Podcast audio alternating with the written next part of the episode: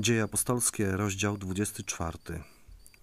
A po pięciu dniach przyjechał arcykapłan Ananiasz z niektórymi starszymi i z rzecznikiem prawnym, niejakim Tertullusem, aby wytoczyć sprawę przed namiestnikiem przeciwko Pawłowi. A gdy go wezwano, zaczął Tertullus wygłaszać oskarżenie, mówiąc: Tobie to zawdzięczamy, iż cieszymy się zupełnym pokojem i że dzięki Twojej przezorności zostały zaprowadzone reformy dla dobra tego narodu. Uznajemy to, najdostojniejszy Feliksie, z wielką wdzięcznością zawsze i wszędzie. Tertus jako dobry mówca zaczął je przemówienie od powiedzenia czegoś miłego sędziemu. Było to bardzo dalekie od prawdy, co Żydom pod rządami Feliksa wcale nie działo się dobrze. Administracja rzymska talna, a sam Feliks był znany łapnikiem. Lecz aby Cię zbyt długo nie zatrzymywać, proszę, abyś nas pokrótce w dobroci swojej wysłuchał. Zasugerował, że sprawa jest prosta i można ją dać bardzo szybko. Mąż ten, stwierdziliśmy to bowiem, jest rozsadnikiem zarazy i zarzewiem niepokojów wśród wszystkich Żydów na całym świecie i przywódcą sekty Nazarejczyków. Usiłował on nawet zbezcześcić świątynię, przeto ujęliśmy go i chcieliśmy go osądzić według naszego zakonu.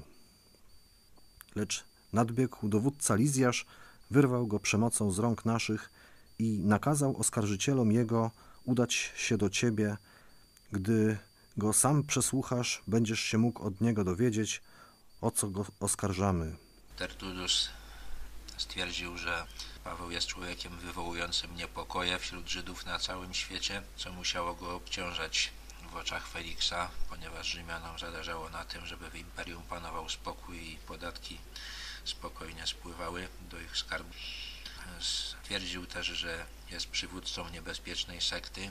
Zasugerował też, że zbezcześcił świątynię i ponieważ Żydom przysługiwało prawo karania za to śmiercią, Rzymianie się na to zgadzali, to Lizjasz ze swoimi żołnierzami niepotrzebnie się wtrącał i sprawa mogła być już dawno załatwiona. Również Żydzi poparli skargę, mówiąc, że tak się rzeczy mają. Można się domyślać, że trochę sobie pokrzyczeli przed Feliksem. A gdy namiestnik na niego skinął, aby zabrał głos, Paweł odpowiedział: Wiedząc, że od wielu lat jesteś sędzią nad tym narodem, przystępuję spokojnie do mojej obrony. Paweł również zaczął od powiedzenia Feliksowi czegoś miłego. Powiedział, że jest dobrze zorientowany w sprawach Żydów, co było prawdą.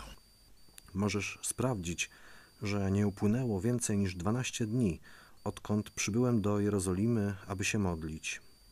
I nie przychwycili mnie na sporze z kimkolwiek lub na podburzaniu tłumu ani w świątyni, ani w synagogach, ani w mieście.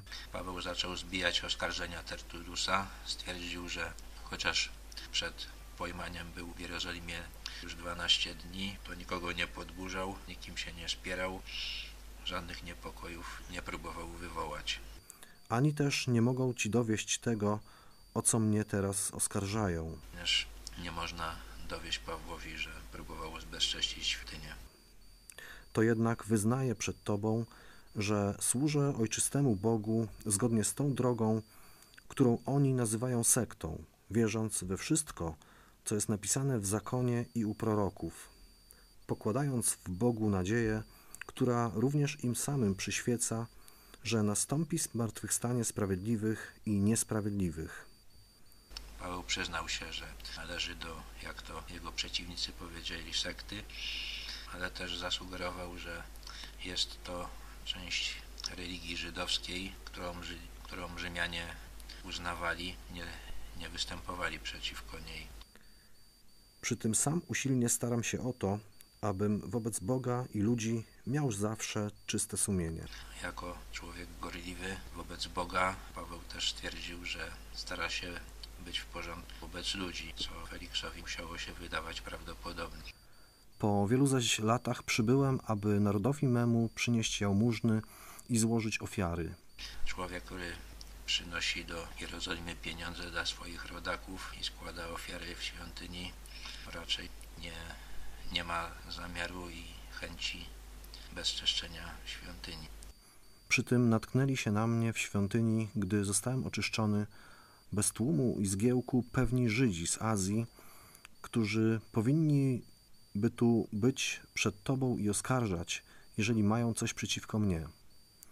Albo niechże Ci oto sami powiedzą, jaką nieprawość we mnie znaleźli, gdy stałem przed Radą Najwyższą. Chyba tylko ten jeden okrzyk, jaki wydałem, stojąc między nimi. Jestem postawiony dziś przed Waszym sądem z powodu zmartwychwstania. Paweł stwierdził, że oskarżyli go o zbezczeszenie świątyni Żydzi, którzy przybyli z Azji i którzy już opuścili Jerozolimę, co wskazuje, że mają nieczyste sumienie. I również podczas procesu przed Radą Najwyższą niczego nie, mu nie zarzucono. A Felix, który dość dokładnie był obeznany z drogą pańską, odroczył ich sprawę i rzekł: Gdy dowódca Lizjasz przybędzie, osądzę waszą sprawę. I rozkazał setnikowi strzec go, lecz okazywać względy i nie bronić nikomu z jego przyjaciół posługiwać mu. Felix rzeczywiście był dobrze obeznany ze stosunkami wśród Żydów i, i dużo wiedział na temat chrześcijaństwa. Szybko zdał sobie sprawę, że Paweł nie jest żadnym wichrzycielem. Rozkazał traktować go dobrze, ale nie uwolnił. A po kilku dniach przybył Felix z żoną swoją Druzyllą, która była Żydówką. Kazał więc sprowadzić Pawła i przysłuchiwał się mu, co mówił o wierze w Jezusa Chrystusa. Lecz gdy zaczął mówić o usprawiedliwieniu, o wstrzemięźliwości i o przyszłym sądzie, Felix zaniepokoił się. Na teraz dość. Odejdź, w sposobnej chwili każe cię zawezwać. Zarazem miał nadzieję, że mu Paweł da pieniądze. Dlatego też wysyłał po niego częściej i rozmawiał z nim.